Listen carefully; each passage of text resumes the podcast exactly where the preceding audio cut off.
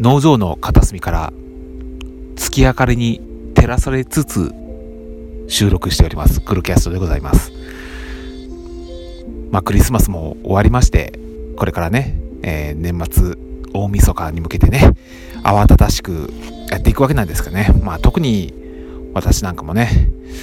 まあ、年末ギリギリまで本当に農場の運営していかなきゃいけない。まあ結局ね、生き物飼っている以上ね、もう年末年始も減ったくれもないんですよね。もうずっと仕事してなきゃいけないっていう。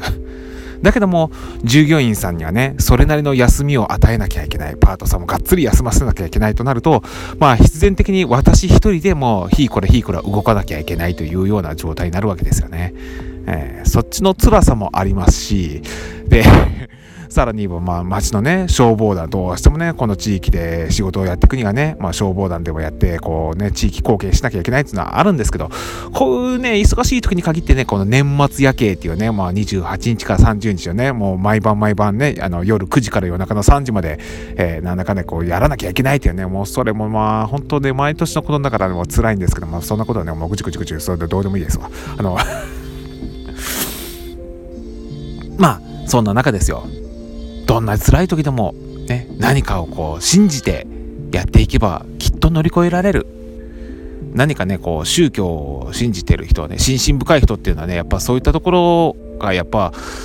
心の拠り所っていうかいうのはやっぱあるんだろうなみたいなようなねまあそんなような話をね今日はちょっとあえてしてみたいなと思うわけなんですけどもまずそのその前のクリスマスの時にさよく言われるのがサンタさんをいつまで信じてましたかっていうような話。うん。あ、ちょっと待って。サンタさんのことを未だに信じているお子さんがこれ聞いてることはないよね。うん、まあね、あの、一応これね、アロフォーのね、私みたいなおっさん向けに配信している内容ですんでね。ええ。ねまあまあ だから、まあ、あえて、子供は誰も聞いていないだろうということを前提でこう喋りますけども、まあ、サンタさんなんていつまで信じてました？そんなもんさ、いくつかの宗教がさ、いろいろこう折り重なってさ、ね、え、サンタさんの元ネタのね、だからセント・ニコラスさんのこととかね、あのイエス・キリストさんの誕生日のこととかっていうのは、これみんな後付けじゃない。ね。えーまあそんなことを言ってもしゃあないんですけども、うん、でも結局みんながね、まあ信じたいようにね、無理やりこじつけてこう信じてっていうようなこう偶像が築き上げてきたのがサンタさんの姿なわけじゃない？うん。そう考えりゃさ、それこそね、まあクリスマスのね、いわゆるイエス・キリスト様のね、イエス・キリスト様っていうその存在も、またあるいはね、日本でいうところね、八百万の神様ね、なんかアマテラス大神かやらね、あの、えー万物にね、潜むそういった、えー、様々な神様とかっていうね、いうやつも、日本のね、こういうものがいると信じたいという人々の気持ちから生まれてきたものであるしね、まあ仏教ともね、それこそね、あの、ナムアミダ仏ね、ブッダ様が、まあ、インドの方でうんぬんみたいな話だったりとかね、なんかこの人の信じるものうんぬんっていうのはいろいろあったりするんですけども、でも、どれも本当に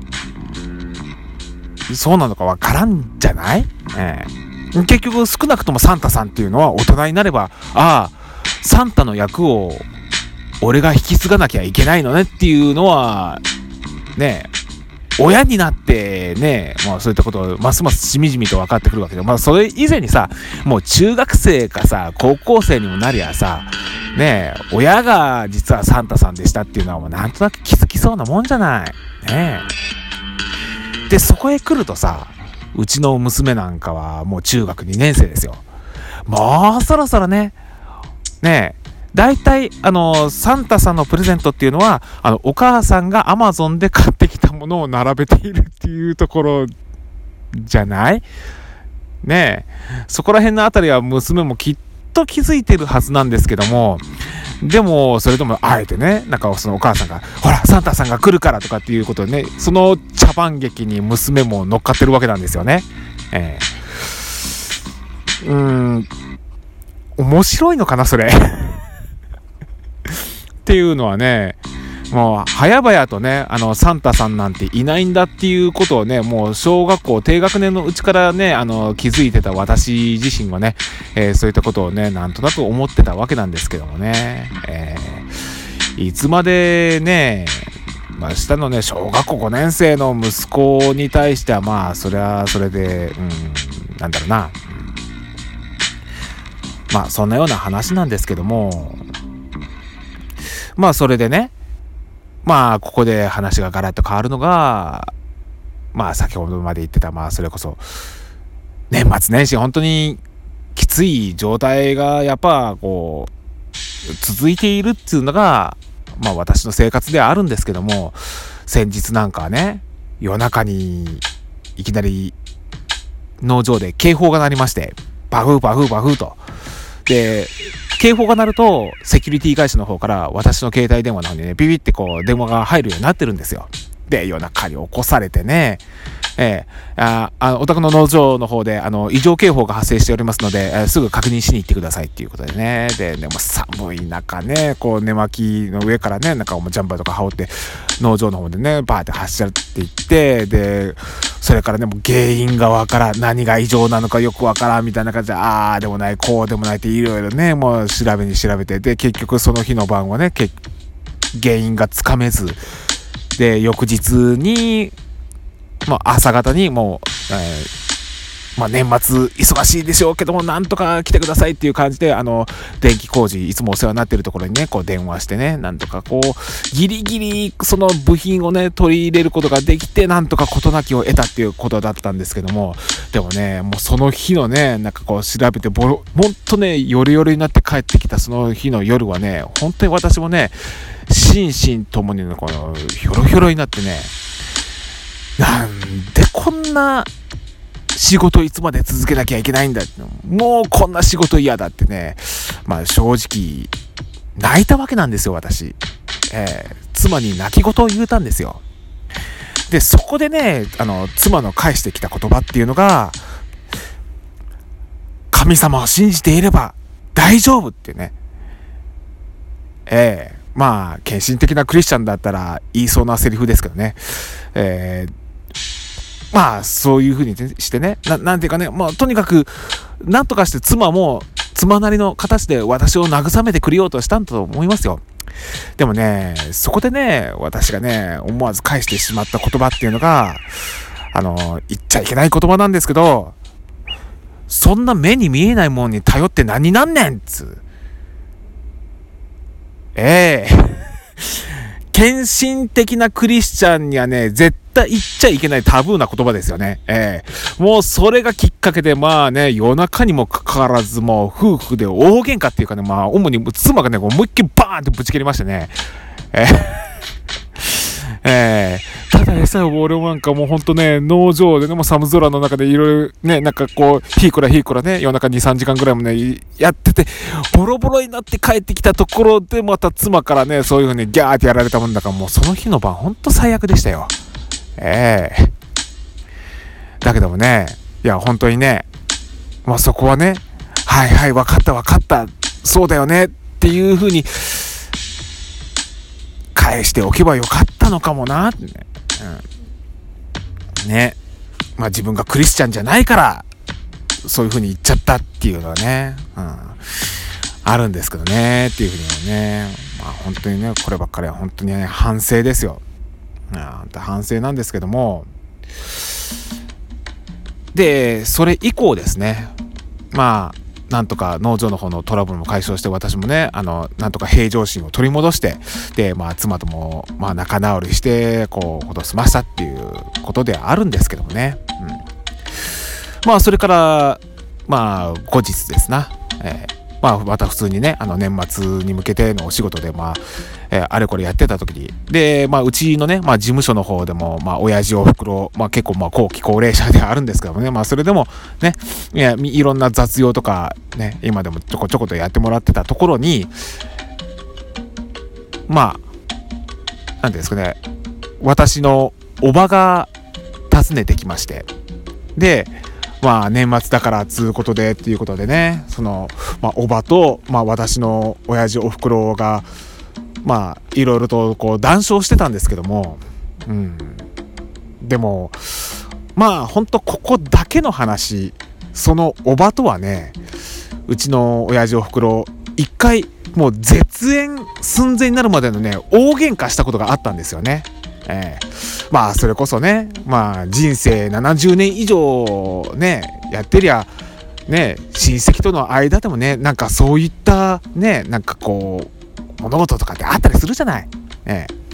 ー、でそのおばともねまあうちの親父おふくろもねまあいろんなね、まあ長年のしがらみがあって大喧嘩して一回はね本当にもうお前んとこなんか知らんみたいな感じになってたんですけどでもそのおばもね、えー、まあおじねあ私にとってのねあの義理のおじさんですけどもね、えー、が亡くなってまあかれこれ1年経ちましてでね、まあ、おばも、まあ、一人暮らしっていうこともあって、まあ、いろいろと心境の変化があったりとか、まあ、いろいろ寂しい思いっていうのがあったりして、やっぱ、性格もやっぱ変わってきちゃうとかあるんですよね。で、まあ、それでおばあも訪ねてきてね、まあ、親父おふくろとこう喋ってるやっぱ、うん、一旦は絶縁状態になったとしても、やっぱ長年年月が経ってさ、えお互い年取ってきて、で、それで、ね、共通の健康の話題だったりとかね、えー、お世話になってるお寺の話だったりとかっていう話をしてくるとね、なんとなくこう、意気投合してくるところあるんですよね。うん、そう、まさにこのお寺の話ね。えー、ここでね、やっぱり、お墓を守るにはね、やっぱそのお寺にそれなりのね、なんかこう、お金をね、こう、ななんかお布施を納め続けていかないといけないわけだけどもでもそのお布施がもう高すぎるから私お寺変わろうかなと思うんだけどもどうだろうみたいなことをねまたおばがね私の親父にねまずこと、まあ、相談を持ちかけてきてね。うんで、まあそこでいろいろと、まあ、話して結局どういうふうにして収まったのかまで私、まあその、まあ、まだ未だにいろいろと考えてる最中なんかな、おばも。うん。だからね、本当に、まあ地獄の沙汰も金次第なのか分かんないですけども、その、お墓のお守りをね、お願いするためにお寺に払うお布施もね、本当にね、本当それこそね、あの、住職さんのいいねですからね、そこら辺あたりは。相場がいくらなんかの、まあ、あの、決まりがあるようでないようなもんですから。だからそこら辺あたりは大変だなとかって思うんですけどね。まあ、そんな話はともかくとして、まあその、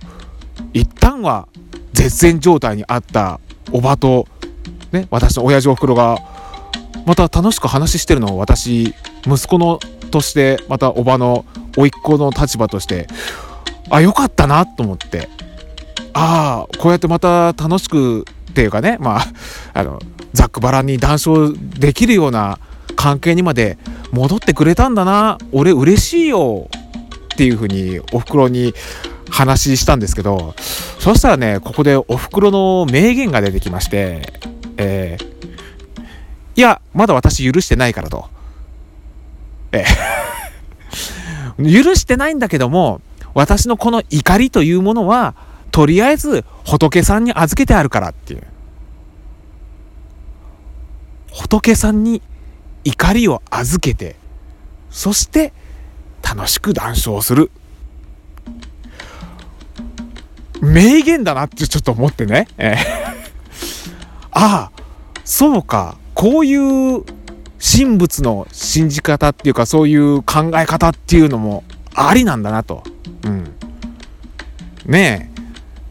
えどんなに苦しいことがあっても神様を信じていればきっと道が開けるっていうそういうねまあ妻のねそのキリスト教の信じ方そして私のおふくろのたとえ過去にどんなにねもう腹が立つこと悔しいことっていうのがあってもとりあえずその腹立つこと悔しいことっていうのをとりあえず神様仏様にポンと預けといてそれでなんかこう話していけば心は穏やかになるっていう。ねなんか一見この両方とも信じ方の方ベクトルはなんかちょっと違ってはいてもどちらも結果としては平常心を取り戻すためのなんかこうノウハウというかね、うん、キリストを信じる